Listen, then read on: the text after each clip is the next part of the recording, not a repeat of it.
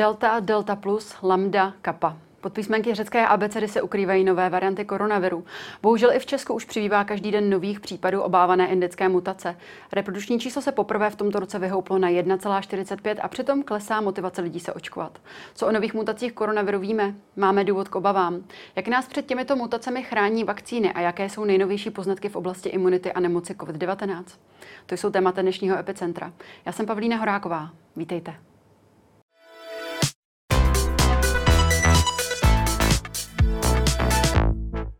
Ve studiu vítám našeho dnešního hosta, kterým je profesor imunologie na Přírodovědecké fakultě Karlovy univerzity a vědecký pracovník Ústavu molekulární genetiky Václav Hořejší. Děkujeme, pane profesore, že jste si na nás udělal čas. Děkuji, dobrý den. Pojďme se na začátek podívat na dnešní aktuální čísla. Za úterý přibylo 317 nových případů, což je nejvíc od začátku června. Reprodukční číslo, jak jsem řekla v úvodu, eh, které tedy značí, kolik jeden pozitivní člověk nakazí, vyskočilo na 1,45, tedy nejvyšší hodnotu za letošní rok. Pandemie opět cílí a to i u našich německých sousedů, kde úřady ohlásily za poslední den 1548 nových infekcí, zatímco před týdnem jich registrovali 985. Pane profesore, máme důvod k obavám? Já myslím, že tak trochu máme důvod k obavám, ale není to zase nic tak hrozného a rozhodně si nemyslím, že jsme v nějaké situaci obdobné tomu, jako před eh, dvěma měsíci, kdy vrcholila taková ta eh, čtvrtá vlna. Eh, ta situace, kterou dneska máme, tak je zásadně odlišná od toho, co jsme tady měli loni a ještě během letošní zimy a jara v tom, že velká většina eh, těch rizikových populací je naočkovaná. A právě 90% těch těžkých případů hospitalizací, umrtí pocházelo právě z téhle rizikové skupiny. Mm. A ta je skutečně, dá se říct, z 90% chráněná. Takže i když by se do té dosud nechráněné populace, která není chráněna ani očkováním, ani proděláním nemoci, to znamená protilátkami, které vznikly během té, eh, o toho onemocnění nebo tou vakcinací, tak eh, i kdyby se rozběhla tahle ta epidemie do té eh, zbývající populace, tak by ty důsledky zdaleka nebyly tak hrozné, jako na co jsme byli zvyklí. To znamená mhm. to, že by ten počet hospitalizací vážných případů byl řekněme, desetkrát menší. Ale když uvážíme, že je docela možné, že nějakých mezi dvěma a pěti miliony lidí uh, nejsou nijak chráněny a kdyby se najednou tahle ta epidemie rozběhla v téhle velké pořád ještě populaci, tak přesto, že by ty, těch vážných případů umrtí bylo daleko méně, tak při tomto velkém počtu lidí by pořád ještě těch několik promile těch těžkých případů a mohlo způsobit problémy v nemocnicích a mohlo by to způsobit hlavně problémy i ekonomického charakteru, protože kdyby najednou tisíce lidí byli nemocné, leželi doma, jenom by se teda potřebovali vypotit a, a, a nebylo by to nic vážného, tak by chyběli prostě v těch zaměstnáních. Takže tohle to by se teoreticky teoreticky mohlo stát. Mm-hmm. Na druhou stranu, někteří lidé si myslí, a já si nejsem jist, jak to mm, je skutečně, že těch lidí, kteří jsou chráněni tím, že prodělali tu nemoc, oficiálně jich je asi 1,7 milionu, mm-hmm. kteří to mají potvrzené těmi testy, tak eh, že i ve skutečnosti jich je mnohem víc. A kdyby to byla pravda, kdyby jich bylo dvakrát, třikrát víc, a to by byli lidé, kteří to prodělali, kteří o tom buď vůbec nevěděli, protože to měli bezpříznakové, nebo uh, sice věděli, že jim nebylo dobře, ale nešli si to potvrdit, protože by si udělali akorát problémy, že by museli do karantény a jejich rodina a tak hmm. dále. Takže kdyby skutečně to bylo tak, že těch uh, daleko víc lidí to prodělalo, tak bychom se už opravdu blížili k takovému stavu té kolektivní imunity. Hmm. A uh, bylo by docela zajímavé si dozvědět, jak to je. Kdyby se udělala nějaká studie na to, kolik je v takové uh, průměrné populaci lidí, kteří mají specifické protilátky proti tomu viru, které, co to by nám to řeklo vlastně, mm-hmm. jak na tom jsme, tak bychom možná se dozvěděli zajímavé věci. Ale mhm. není to vůbec jisté, je to uh, trochu uh, spekulace. A kdybychom na to spoléhali a kdybychom si řekli, teď to je jedno, nic se neděje, většina lidí už je stejně odolných, můžeme to klidně všechno rozvolnit, tak by to bylo velice riskantní a, a já bych to rozhodně nedoporučoval. Mm-hmm. Mohl byste vysvětlit tedy základní rozdíly mezi mutacemi, které se teď šíří světem? Jedná se eh, především o tu deltu, delta plus, a lambdu a kapu. Tak my jsme od samého začátku téhleté eh, epidemie, to znamená už od toho března loňského roku, eh, pozorovali a je to běžná věc, že ty viry mutují. Eh, tyhle ty koronaviry nemutují tak rychle jako některé jiné eh, viry, ale přesto mutují dostatečně rychle na to, aby vznikaly nové varianty, které mají trochu odlišné vlastnosti. A eh, občas vznikne nějaká varianta taková, která je infekčnější než ta, se které vznikla. A samozřejmě taková infekčnější varianta má daleko ze svého hlediska lepší podmínky pro to, aby se šířila v té populaci, protože je nakažlivější. A skutečně jsme se s tím setkali. Hned na samém počátku převládla jedna taková mírná varianta, která se nějak svými účinky nelišila a byla o něco infekčnější. Potom ke konci loňského roku začala převládat ta varianta, která se dneska říká alfa a která, které se říkalo britská mm. varianta, která byla už hodně infekčnější než ty původní čínské nebo italské varianty, které u nás řádily předtím to skoro celý rok. A teď e, převládá, a dokonce již u, už i u nás převládá, ta varianta, která se říká Delta, která původně vznikla v Indii a která je zase o hodně infekčnější než ta alfa.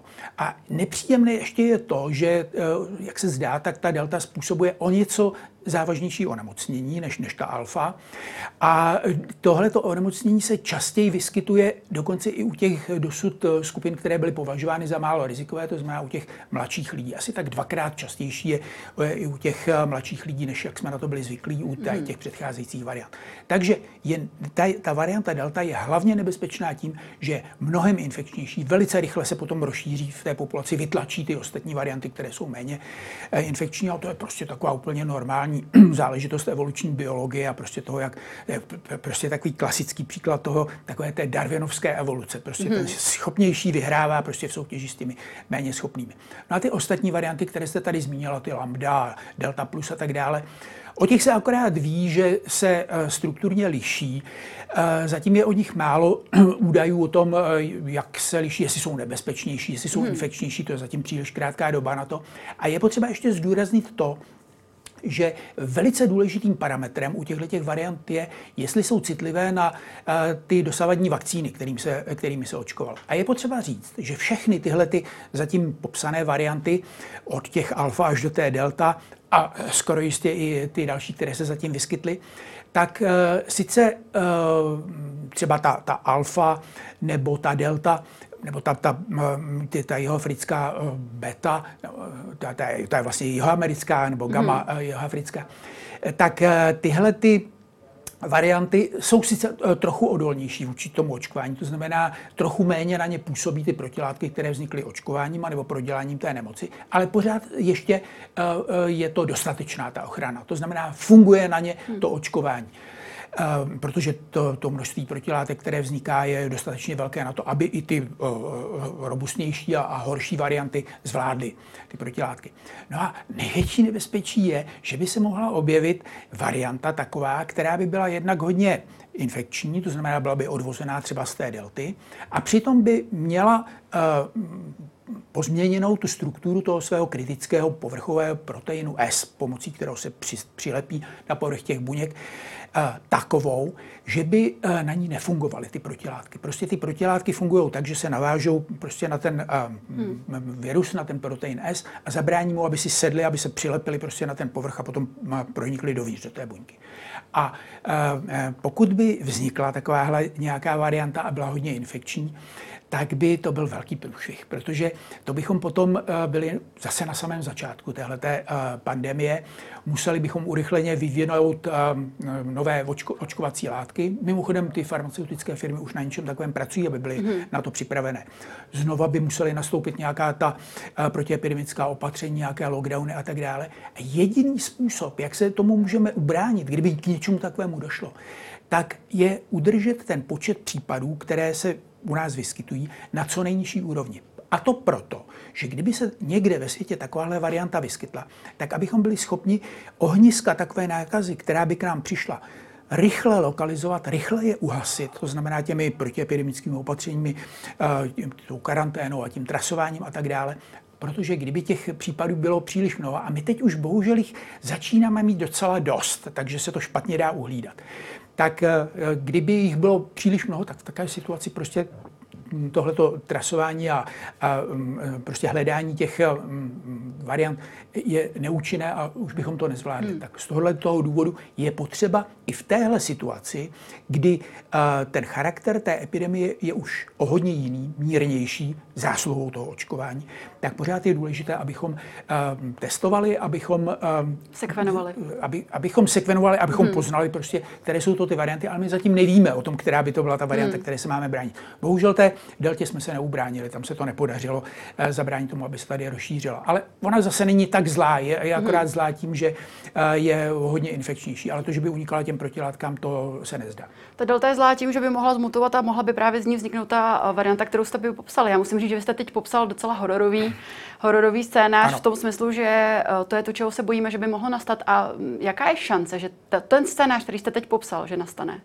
To se těžko dá říct, opravdu. Mm. To je docela jedna věc, je, že možná, že už to někde ve světě existuje a tiše se to někde líhne mm. a začne se to šířit. A nebo jiná možnost je taková optimistická, že k tomu nemůže dojít, protože možná, že už ten virus eh, vyčerpal všechny možnosti těch mutací, které eh, jsou slučitelné s tím, aby vůbec byl infekční. A kdyby mm. pozměnil tu svoji eh, strukturu toho svého kritického povrchového proteinu S tak, aby unikal těm protilátkám, tak by už zase mu nefungovalo to, že by vůbec vůbec byl schopný se uh, přilepit na, na povrch těch buněk. Takže tohle to zatím nevíme a musíme doufat, že uh, se nic takového nestane, ale musíme být opatrní. Hmm. Podle Evropského střediska pro kontrolu a prevenci nemocí bude varianta Delta do konce srpna v Evropské unii představovat 90% nových případů koronavirové nákazy a vyzvalo tedy k urychlení očkování. U nás je momentálně oběma dávkami naočkováno zhruba tedy 4 miliony občanů, ob, lidí.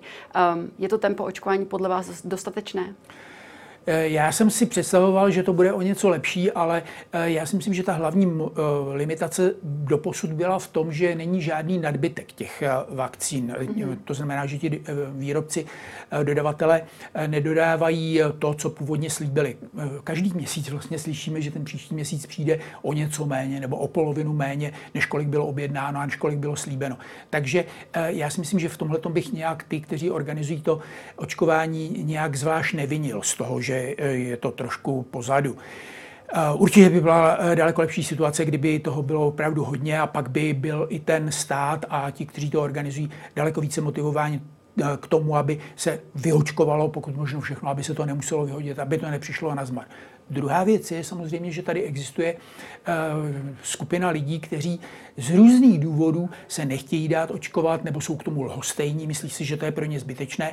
A tady je velký prostor pro to, aby ten stát um, rozvinul nějakou uh, účinnější přesvědčovací kampaň a aby využil všechny možné prostředky, které má k tomu, aby třeba nějak pozitivně motivoval ty lidi, hmm. aby se uh, nějak uh, buď přesvědčili, anebo aspoň, aby uh, si uvědomili, že když budou očkovaní, tak si jim zjednoduší život, budou mít potvrzení o tom, že jsou očkovaní, budou moct chodit na různé kulturní a sportovní a já nevím, jaké akce, budou moct cestovat do zahraničí, kde se to vyžaduje, nebudou muset chodit eh, na, na žádné další testy a tak dále. Takže eh, to je jedna věc. A druhá věc, eh, na mnoho lidí by asi zapůsobilo nějaké třeba i finanční hodnocení. To znamená třeba u nějakých, hmm. já, já bych řekl, že třeba u některých těch starších lidí bohužel ještě mnoho z nich není očkovaných z různých důvodů. Ti lidé třeba se mm, těžko dostávají na to místo, kde se očkuje, nefunguje, jsou někde v nějaké vesnici odlehlé a tak dále stát by měl udělat všechno pro to, aby ti, zvláště tihle lidi byli uh, očkovaní. No ale řada z těchto těch lidí je chudých. Jsou to důchodci, kteří mají málo peněz. A kdyby se jim za to, že se nechají očkovat, dala tisíci koruna, což by nás opravdu nezruinovalo, tak si myslím, že by to taky mohlo pomoci. Dalším takovým nástrojem jsou třeba takové ty loterie, které se hmm. pořádají uh, v některých zemích. U nás to taky trochu začalo. Uh, to jsou všechno dobré metody. Takže ty metody, které například používá vláda momentálně, nabízí tenisky, iPhony, pan uh, premiér Babiš, to nevnímáte jako problematickou motivaci, protože mě by zajímalo, uh, víte, hodně lidí uvádí jako důvod pro očkování uh, svoji osobní svobodu, to, aby mohli chodit na koncerty, cestovat, ale není tím důvodem to zdraví. Nemělo by, nemělo by být to hlavní motivací, abychom všichni byli zdraví? Tahle ta motivace právě u těch lidí z těch méně rizikových skupin docela moc nefunguje, protože jsou si vědomi, a je to pravda, že u těchto mladých lidí opravdu charakter toho onemocnění není o mnoho horší než třeba u chřipky. Chřipka není žádná lehká nemoc, ale eh, víme, jak, jak, jak, se, s ní, eh, jak se k ní chováme. Eh, u chřipky ta smrtnost je 20krát nižší než v průměrné populaci, než u COVID-19. Ale tahle ta smrtnost vysoká je způsobena právě tím, že 90% z těch umrtí a těch těžkých případů pochází od těch starých lidí, od těch rizikových skupin. Kdežto v té mladé populaci, která teď je tou hlavní populací, která není očkovaná, na kterou by se to mělo zaměřit, tak tenhle ten pocit toho ohrožení není. A je docela to člověk chápe, že to taky. Takže tam tou motivací může být buď to morální motivace, to znamená to, že ti lidé, když se nechají naočkovat, tak tím přispívají k ochraně i těch ostatních lidí v té populaci, to znamená těch, u kterých třeba nezafungovalo to očkování, jejich dědeček prostě třeba by mohl být ohrožený, buď proto, že se nemohl očkovat, nebo u něj nezafungovalo to očkování. A to je první věc. Druhá věc je, že přece jenom i u těchto těch lidí opravdu, jak jste říkala, je, by hlavní motivací mělo být to, že jsou chráněni. Protože přestože ten výskyt těch těžkých případů a, a, a případně těch umrtí je o hodně nižší u nich, tak eh, není zanedbatelný. A existuje něco, čemu se říká dlouhý covid, a to právě u lidí, kteří uh, jsou mladí, zdraví, u kterých to proběhlo relativně mírně, za týden to vyleželi někde s aspirínem v posteli a potom mohou mít několik týdnů až několik měsíců a někdy dokonce i déle uh, vážné problémy nejrůznějšího rázu, kardiovaskulární problémy, uh, únava těžká, uh, neurologické problémy. Takže to je, to je další věc. No a ta třetí věc je, že když nic z toho by u, u nich nezabralo, tak eh, může být to, že eh, by mělo je motivovat to, že si usnadní život tím, že budou mít potvrzení o očkování. A navíc, jestli to bude ještě nějaká další motivace tím, že vyhrajou něco v loterii nebo hmm. dostanou um, pár stovek na přilepšenou, tak bych proti tomu vůbec nic neměl. Hmm. Každý prostředek je dobrý. My se k tomu long covidu ještě dnes dostaneme. Um, Zaznívá tady z vašich úst, že hlavním nástrojem v tom uh, závodu, který běžíme s, ko- s koronavirem nebo proti koronaviru, uh, je tedy očkování. Ale podle průzkumu uh, se ukazuje, že až čtvrtina Čechů se opravdu očkovat nechce nebo o tom očkování nějakým způsobem pochybuje.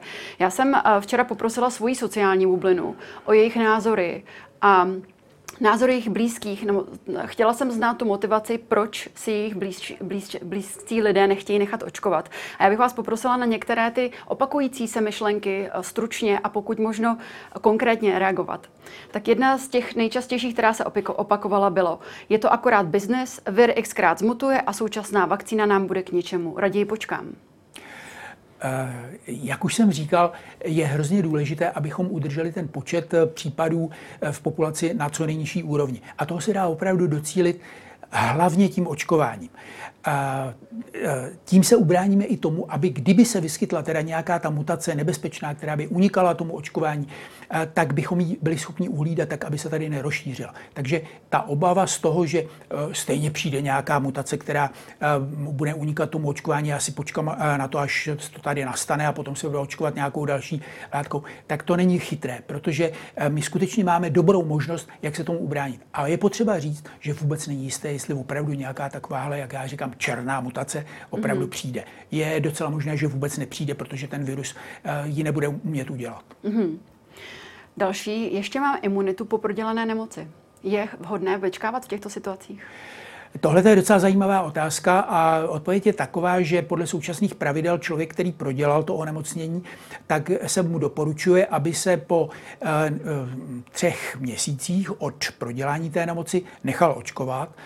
A e, zhruba řečeno, situace takových lidí je asi taková, jako kdyby to prodělání nemoci bylo více méně ekvivalentní e, první dávce očkování. To znamená, oni mají určitou hladinu protilátek, která hmm. vznikla e, proděláním té nemoci a tím, že půjdou dál na to očkování, tak si tu svoji imunitu ještě zlepší. Takže dá se říct, že lidi, kteří to prodělali a dejí se ještě očkovat, jsou na tom ještě líp než lidi, kteří to neprodělali a jenom byli dvakrát očkovaní. Takže takže hmm. rozhodně se tohle dá takhle doporučit. Na druhé straně je pravda, že uh, lidi, kteří to prodělali, uh, nemusí jít ani po těch třech eh, měsících nutně na to očkování, protože jsou pravděpodobně chráněni většina z nich delší dobu. Hmm. A uh, pokud by byl nedostatek vakcín třeba, tak tihle lidé klidně by mohli to odložit tak a měl, měla by dána, dát přednost lidem, kteří, to, um, kteří nejsou chráněni vůbec ani proděláním toho uh, onemocnění. Hmm. Nikdo v naší rodině není očkovaný, včetně babičky. Jsme, jsem ochotná nosit roušku, nikam nechodit, než si to nechat píchnout. A chtěla bych tomu dodat, že ten, eh, ta, ten problém, kdy členové rodiny mají jiný odlišný názor než, než třeba manželka, manžel, kdy skutečně ty názory na očkování, na to nechat se či nenechat se očkovat, opravdu rozděluje jak přátelé, tak ty rodiny, je to začíná to být větší a větší problém. Co byste jim zkázal? No, já bych jim hlavně vzkázal to, že to očkování není přece nic, co by tady spadlo nějak z nebe, nebylo to tady předem. Uvědomme si, že malé děti, kojenci, jsou očkováni v tom velice raném věku povinným očkováním proti devíti dětským nemocem každý to přijímá, ten, téměř každý to mm. přijímá jako prostě nutnost a, a, a není s tím žádný problém. Je, je to důležité. A proč by najednou měl být problém eh, pro dospělé lidi, zdravé lidi eh, se silným imunitním systémem, aby se nechali očkovat? Kromě těch eh, povinných očkování, které, která probíhají u těch malých dětí, tak se očkujeme docela běžně proti různým jiným nemocem, jako klíčové encefalitidě a dalším a není s tím taky žádný problém. Tak já nevím, proč by měl být nějaký speciální problém právě s očkováním proti tomuto viru. Já právě na to navážu tím dalším názorem, který se velmi často opakoval, a to bylo, že vakcíny byly schváleny zrychleně, nebyly tedy dostatečně otestovány, nedůvěřuju jim. Navíc očkování není 100% ochranou. Já bych začal od konce. Samozřejmě, že není 100% ochranou, žádné očkování není 100% ochranou, ale to, že je v průměru nejméně 90% ochranou, no to je úplně báječné. Eh, to je něco, co u řady těch očkování proti těm běžným nemocem eh, nedosahujeme. Třeba proti očkování proti chřipce se skoro nikdy nedosáhne 90% účinnosti.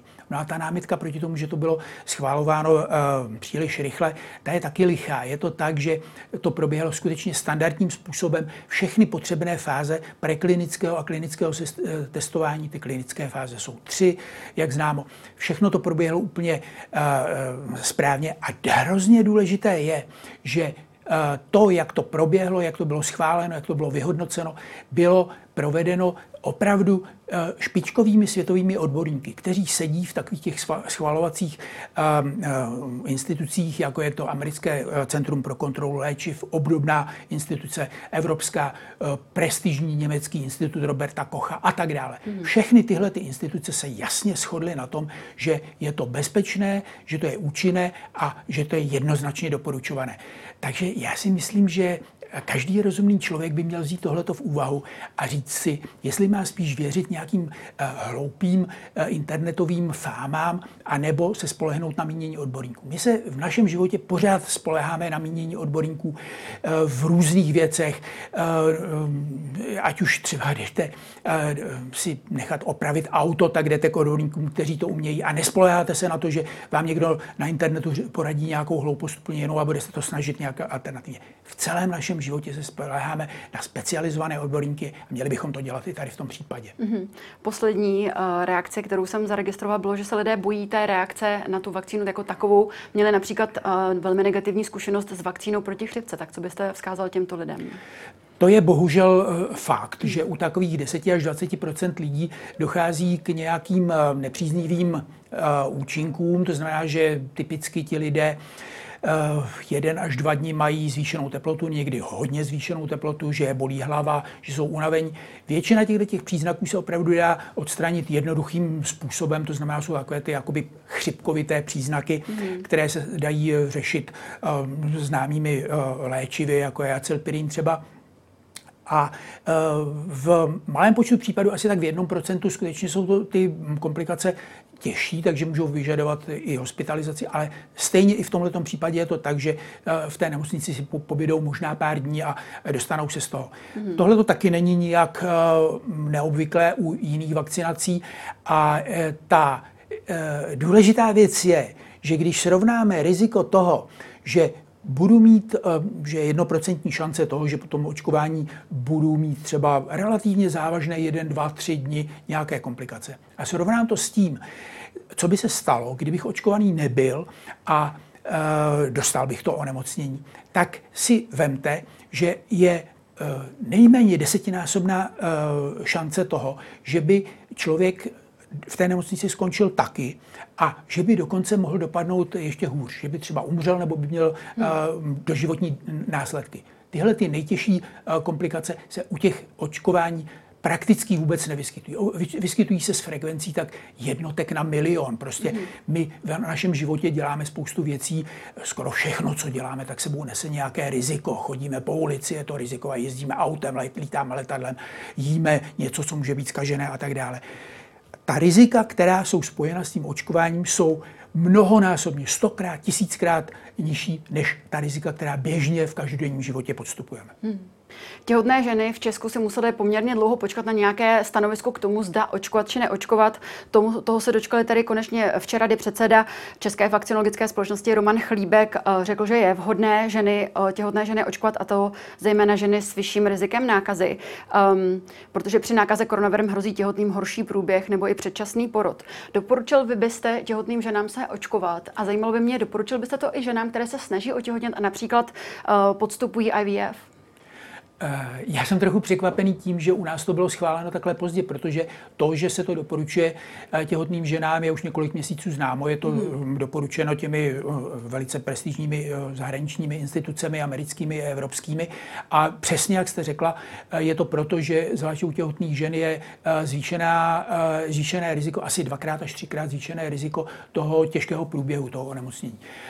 Kromě toho, že ta žena je chráněna tím očkováním, očkováním sama, tak eh, tím chrání potom i eh, to dítě, které se narodí a které kojí, protože ty protilátky proti tomu eh, viru jsou přítomné i v mateřském mléce a tím je chráněno i to dítě. Takže hmm. rozhodně se to doporučuje a je to opravdu tak, že je, je to správné a prostě se to jasně doporučuje. Uh-huh. A co se týká těch žen, které se snaží otěhotnět, podstupují jakousi hormonální um, terapii, aby mohly otěhotnět právě v rámci IVF? Ano, ani proti tomu nejsou žádné námitky rozhodně. A já bych chtěl zdůraznit, na to se lidi často ptají a, a jsou v tom nejasnosti, myslí si, že třeba některá onemocnění, jako autoimunitní onemocnění nebo nějaké jiné uh, patologické stavy, že nějak uh, jsou neslučitelné s tím očkováním. Ve skutečnosti je to tak, že jediné dvě, jak se říká, kontraindikace k tomu očkování jsou. Za prvé, pokud ten člověk v té době, kdyby měl být očkován, trpí nějakým horečnatým onemocněním, akutním horečnatým hmm. onemocněním, takže to se neočkuje, to je všeobecně známo, to je u všech očkování. A za druhé, pokud eh, někdy v minulosti při nějakém jiném očkování eh, se u něj projevila nějaká prudká alergická reakce, říká se tomu anafylaktická reakce, která je takový šokový stav nějaký, který se ale velice snadno u toho lékaře dá vyřešit. A pokud e, není ani jedna z těchto těch podmínek, tak nic jiného není kontraindikací. To znamená lidé, kteří se obávají, že když trpí roztroušenou sklerózou nebo e, reumatoidní artritidou, nějakou autoimunitní chorobou, takže by jim to nějak mohlo e, zhoršit to onemocnění. Není to pravda. Je, hmm. je, je, u těch lidí prostě není žádná překážka k tomu, aby se nechali očkovat, spíš naopak. Hmm. Eh, vy jste už tu tématiku long covidu trošičku dneska načal. Eh, ve Spojených státech se tomu věnuje stále větší pozornost, tedy takzvanému dlouhému covidu. Ehm, já jsem tady měla ve studiu eh, primářku kliniky infekčních parazitálních a tropických nemocí z nemocnice Bulovka Hanu Roháčovou, která ehm, právě upozorňovala ale na nebezpečí používání té nálepky nového onemocnění po prodělání covidu, protože podle jejich názoru to negativně působí na psychiku pacientů, jejichž problémy by se měly zabývat konkrétní specialisté a často by mohly být vyřešeny úpravou životosprávy. Jak tuto problematiku vnímáte vy? Já nejsem klinický pracovník, takže bych tady nechtěl nějak komentovat vyjádření um, tady paní doktorky, která je um, prostě opravdu pracuje v té praxi. Mm-hmm. Ale podle mého názoru upozornění na to, že uh, i u těch lidí, kteří si myslí, že jim nic nehrozí, když prodělají to onemocnění a že to bude taková chřipečka, že, že se o nic nejedná, tak upozornit je na to, že se opravdu vystavují uh, určitému nebezpečí těch dlouhodobých následků, že je správné. To není žádné strašení, to je prostě jenom uh, neemocionální konstatování skutečnosti. A lidé by měli vědět, jaká nebezpečí jim hrozí. Pane profesore, víme, u kolika procent lidí se zhruba nějaké ty dlouhodobé následky mm, vyskytují? Uvádí se, že je to tak asi 20 až 30% lidí. A eh, já si pamatuju jednu takovou studii, která byla jedna z prvních, které eh, o tomhle mluvili a ten eh, mm, tým, který, který to vyhodnocoval, tak byl až překvapený tím, jak byly závažné ty následky. Bylo to několik desítek mladých lidí, sportovců, u kterých se dlouhodobě po několik týdnů až dva až tři měsíce projevovalo to, byli to sportovci, takže tam opravdu záleželo na tom, když vyléčili, tak, tak mohli začít znova sportovat. A oni najednou zjišťovali, že jim to nejde, že se hrozně zadýchávají, že jsou unavení. Hmm. A při detailnějším e, vyšetření se zjistilo, že mají docela vážné problémy kardiovaskulárního rázu, takové prostě takovou zánětlivou reakci na srdečním svalu, což je hrozně nebezpečné samozřejmě. Oni se z toho dostanou časem, e, velká většina z nich. Ale pokud by to ignorovali, tak by jim to mohlo přinést vážné důsledky a i kdyby to nepřineslo žádné fatální důsledky, tak prostě to, že se několik týdnů cítíte špatně a, a, a duševně a, a tělesně, není rozhodně nic pozitivního a je daleko lepší se tomu vyhnout tím, že se necháte očkovat. Mm-hmm. Ví se, proč u některých lidí přetrvávají ty následky COVID-19 právě ještě měsíce po nákaze? To je jedna z věcí, které se neví. U mm. téhle infekce opravdu je řada věcí, které uh, jsou nejasné. Takovou největší záhadou je, proč někteří lidé tomu odolávají dobře a někteří ne.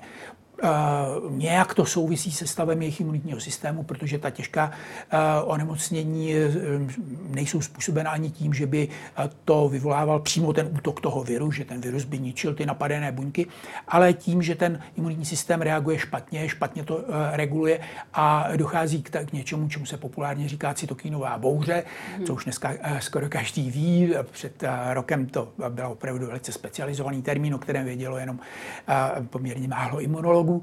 A e, e, tyhle ty e, věci určitě hrajou nějakou roli, ale víme to hrozně málo. Je docela zajímavé, že celá tahle ta situace najednou ukázala, že vůbec toho z biologického lékařského hlediska víme hrozně málo o mechanismech vůbec působení a, a těch poškození různými viry, které, které způsobují respirační onemocnění. Není to jenom tenhle ten COVID. A to je jedno z takových jako pozitivních možná věcí uh, u téhle té situace, že se uh, vědci začali daleko víc věnovat právě těmhle těm otázkám a já věřím, že to přinese spoustu užitečných věcí i do budoucnosti, že budeme daleko líp vědět, jak se vyhnout těm těžkým onemocněním, že objevíme nové léky, které budou fungovat nejenom na nějaký tento koronavirus nebo nějaký příští koronavirus, ale třeba na viry chřipky a řady jiných podobných onemocnění. Mm-hmm.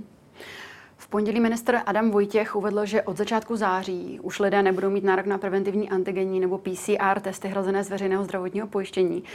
Epidemiolog Rastislav Maďar tento záměr kvituje, považuje to jako dobrou snahu motivovat lidi k očkování. No biochemik Jan Trnka, Jan Trnka však pro i rozhlas nápad kritizoval. Jak to vnímáte vy?